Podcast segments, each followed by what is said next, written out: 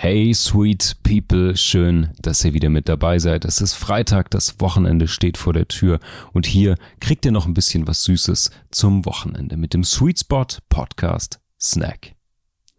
Heute sprechen wir über die sieben Gewohnheiten von hocheffektiven Menschen. Das Buch von Stephen Covey, Seven Habits of Highly Effective People.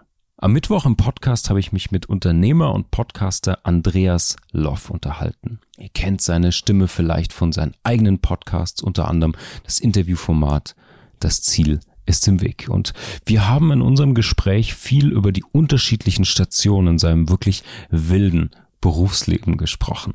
Es geht darum, welche Lektionen er daraus gelernt hat und worauf er vertrauen kann. Und da ging es auch viel um Intuition und Bauchgefühl. Und insgesamt finde ich, war das ein tolles Interview, das wirklich, ja, Mut macht für Unternehmerinnen, Macherinnen, Kreative, ähm, optimistisch in die Zukunft zu schauen und auch nicht zu lange zu hadern oder nicht zu fest an einem Karriereplan, ja, festzuhalten. Und an einer Stelle hat Andreas eine dieser Seven Habits, diese sieben Gewohnheiten zitiert, nämlich sich auf das zu konzentrieren, was man kontrollieren und beeinflussen kann und nicht auf das, worüber man eben keine Kontrolle hat. Und das fand ich war ein tolles Thema, was wir da angeschnitten haben, das wir heute einfach in Kürze nochmal durchgehen wollen. Was Süßes für zwischendurch. Der Sweet Spot Snack. Also, wir schauen uns die Seven Habits of Highly Effective People an, die sieben Gewohnheiten, die effektive Menschen denn so an sich haben. Und wir fangen gleich mit der ersten an, die auch von Andreas im Podcast Gespräch am Mittwoch zitiert wurde. Und die nennt sich proaktiv sein. Das steht sozusagen als Überschrift hinter dem.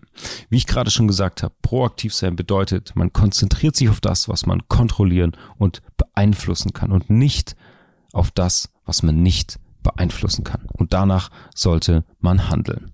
Das heißt, am Endeffekt geht es darum, Verantwortung für das Leben zu übernehmen, nicht auf die Umstände Sachen zu schieben. Ich hatte ein Problem mit Geschäftspartnern, mit Mitarbeitenden, ich hatte ein Problem mit dem Wetter, wie auch immer. Es geht darum, dass man proaktiv ist und vorangeht und nicht den Genen, Umständen, Bedingungen, Konditionierungen die Schuld gibt für irgendetwas, das nicht funktioniert, sondern Selbstverantwortung übernehmen und proaktiv handeln. Der Second Habit, die zweite Gewohnheit, nennt sich Beginne mit dem Ziel vor Augen.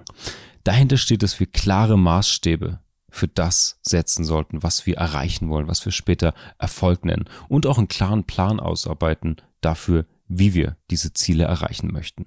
Das erinnert mich an die Frage, was willst du denn mal werden, wenn du groß bist, die wir als Kind gehört haben. Und eigentlich muss man sich die Frage im Leben immer wieder stellen, mit jedem kreativen Projekt, mit jeder Unternehmung, die man an den Start bringt. Das heißt, macht euch klar, wohin ihr wollt, was euer Ziel ist, wofür es sich auch lohnt, viel zu arbeiten und viel Energie reinzustecken, denn es gibt, glaube ich, nichts frustrierenderes, als viel Zeit und Mühe in das falsche Ziel zu investieren, das, wenn man es erreicht, einem nichts bedeutet. Die dritte Gewohnheit finde ich extrem spannend, weil das eine ist, mit der man, glaube ich, jeden Tag oder gerade in stressigen Situationen immer wieder ja an die Grenzen kommt, an der man immer wieder arbeiten muss. Die nennt sich so viel wie First Things First, also die wichtigsten Dinge zuerst. Und bei dieser Gewohnheit geht es darum, wie wir Prioritäten setzen und damit die wichtigen Ziele erreichen, anstatt auf Dringlichkeit zu reagieren. Ihr kennt es bestimmt, dieses Gefühl, dass man einen irren stressigen Tag hatte, von einem Meeting ins andere, in eine Telefonkonferenz, in Zoom-Call, man hat auf die ganzen E-Mails geantwortet und man war sehr reaktiv unterwegs und am Ende des Tages ist man völlig ausgelaugt, aber man hat de facto nicht wirklich etwas erreicht. Man hat nur reagiert auf Anfragen, auf Probleme, auf Sachen, die von außen auf uns einwirken, aber wir haben eigentlich keinen Schritt Richtung unseres Ziels getan. Dafür oder in die Richtung, für die wir angetreten sind, sozusagen. Das heißt, das ist ein Shift in der Perspektive, den ich total wertvoll finde, weg von der Dringlichkeit hin zu dem, was wir für wichtig und sinnvoll erachten. Die vierte Regel finde ich sehr, sehr schön, ein sehr optimistischer Gedanke, ein sehr wichtiger Gedanke für das Zwischenmenschliche im Business, in Geschäftsbeziehungen. Es geht nämlich um den Win-Win-Gedanken. Und der hilft, dass wir nicht nur effektiver zusammenarbeiten, sondern auch vertrauensvolle Beziehungen aufbauen können. Wenn wir Win-Win denken, anwenden, sozusagen, geht es nicht darum, dass wir nett sind oder dass es irgendwie Sachen kittet oder repariert oder sowas, sondern es ist eigentlich ein Code für Charakter, für eine gute Interaktion und Zusammenarbeit, von der beide Seiten gewinnen. Und dahinter steckt natürlich ein größerer Gedanke. Und der Gedanke ist in meinen Augen, dass es nicht um kurzfristige Ziele geht auch wieder, sondern wirklich eine neue Definition dessen, wie man und wofür man arbeiten will, wie man mit Menschen, Partnern und allen Stakeholdern irgendwie zusammenarbeitet und vor allen Dingen, ob man den Selbstwert für das, was man tut und was man erreichen will, immer auf Vergleichen und Wettbewerb basiert oder ob man sagt, wir wollen gemeinsam an etwas arbeiten und ich genieße auch andere mitzunehmen und dass andere auch davon profitieren und gewinnen. Die fünfte Gewohnheit, Habit Number 5, gefällt mir sehr, sehr gut, weil das kennen wir aus dem Design, aus dem kreativen Arbeiten, das kennt ihr aus dem Marketing, wenn ihr euch schon mal mit den Kunden und den Kundenbedürfnissen auseinandergesetzt habt. Gewohnheit Nummer 5 lautet nämlich, man sollte erst versuchen zu verstehen und dann verstanden zu werden. Das heißt im Endeffekt erstmal zuhören und dann reden auf gut Deutsch. Es geht darum, ein Verständnis aufzubauen, indem man genau hinschaut und genau zuhört, was sind die Bedürfnisse und Sichtweisen von anderen. Und das ist der Klassiker, das macht man im Grunde immer bei der Zielgruppe, indem man sagt, okay, wir gehen jetzt nicht nur auf soziodemografische Daten zum Beispiel, wenn wir ein Zielgruppenprofil erstellen, sondern wir wollen wirkliche Bedürfnisse erkennen, auf die wir dann reagieren können. Und es ist ein wichtiger Punkt, denn ich glaube, in sehr, sehr vielen Disziplinen und auch oft im Berufsleben lernt man viele Basics, also sozusagen wie wir lesen, schreiben, sprechen lernen, aber zuhören nicht wirklich lernen. Und ebenso ist es auch in zum Beispiel kreativen Disziplinen. Wir können talentiert sein, wir können einen super Federschwung haben, toll in die Tasten hauen können, aber ob das Ganze zielgenau ankommt und ob es auch Sinn macht für die Adressatinnen und Adressaten, das liegt daran, ob wir vorher genau hingehört haben und unsere Services, Produkte oder Kreativprojekte auch an den Bedürfnissen unserer Zielgruppen und Menschen orientieren können.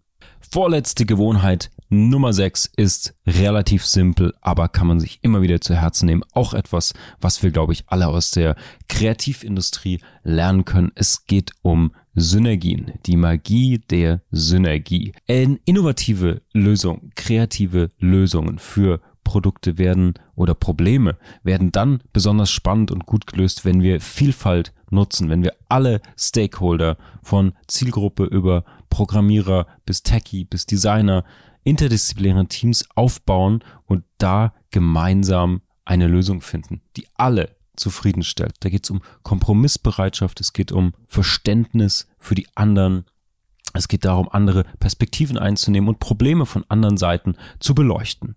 Im Endeffekt, Synergien sorgen dafür, dass man als Team neue Themen, neue Lösungen entdeckt, die man alleine niemals entdecken würde. Im Grunde, das Ganze ist größer als die Summe seiner Teile. Eine alte Weisheit, aber finde ich sehr, sehr schön, dass die an dieser Stelle auch nochmal genannt wird.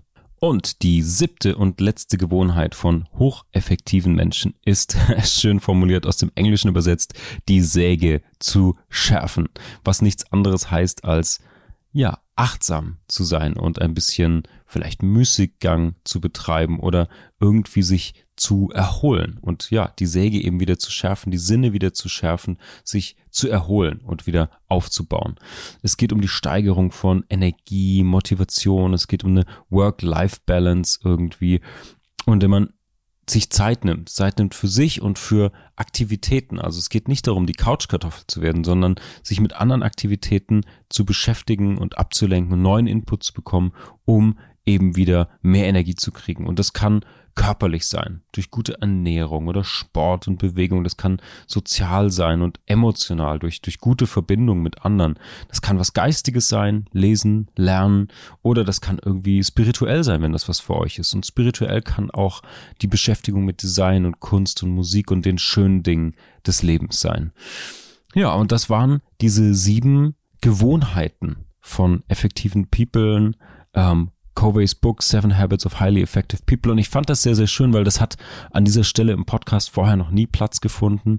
Und ich glaube, mittlerweile sind die in der einen oder anderen Darreichungsform auch schon zitiert worden. Und es liest sich wie Selbstverständlichkeiten, aber das ist so eine kleine Bucketliste von sieben Punkten, die es wert ist, dass man sie immer mal wieder besucht, meiner Meinung nach, weil, ja, weil wir eben oft nicht dran denken und es oft im Alltag untergeht. Bei mir ist es, wie gesagt, Gewohnheit drei, die wichtigsten Dinge zuerst und manchmal wird man überflutet von Dringlichkeitsanrufen und E-Mails, muss reagieren. Ja, und am Ende des Tages hat man nicht an seiner Vision gearbeitet. Das ist ein Fallstrick, der mir öfter mal begegnet und an dem ich ständig wieder arbeite. Und ja, lasst mich doch wissen, wie es euch geht. Befolgt ihr diese sieben Gewohnheiten? Hat euch das geholfen? Müsst ihr euch das auch ab und zu noch in Erinnerung rufen? Oder sagt ihr, pff, Marc, habe ich schon lange durchgespielt.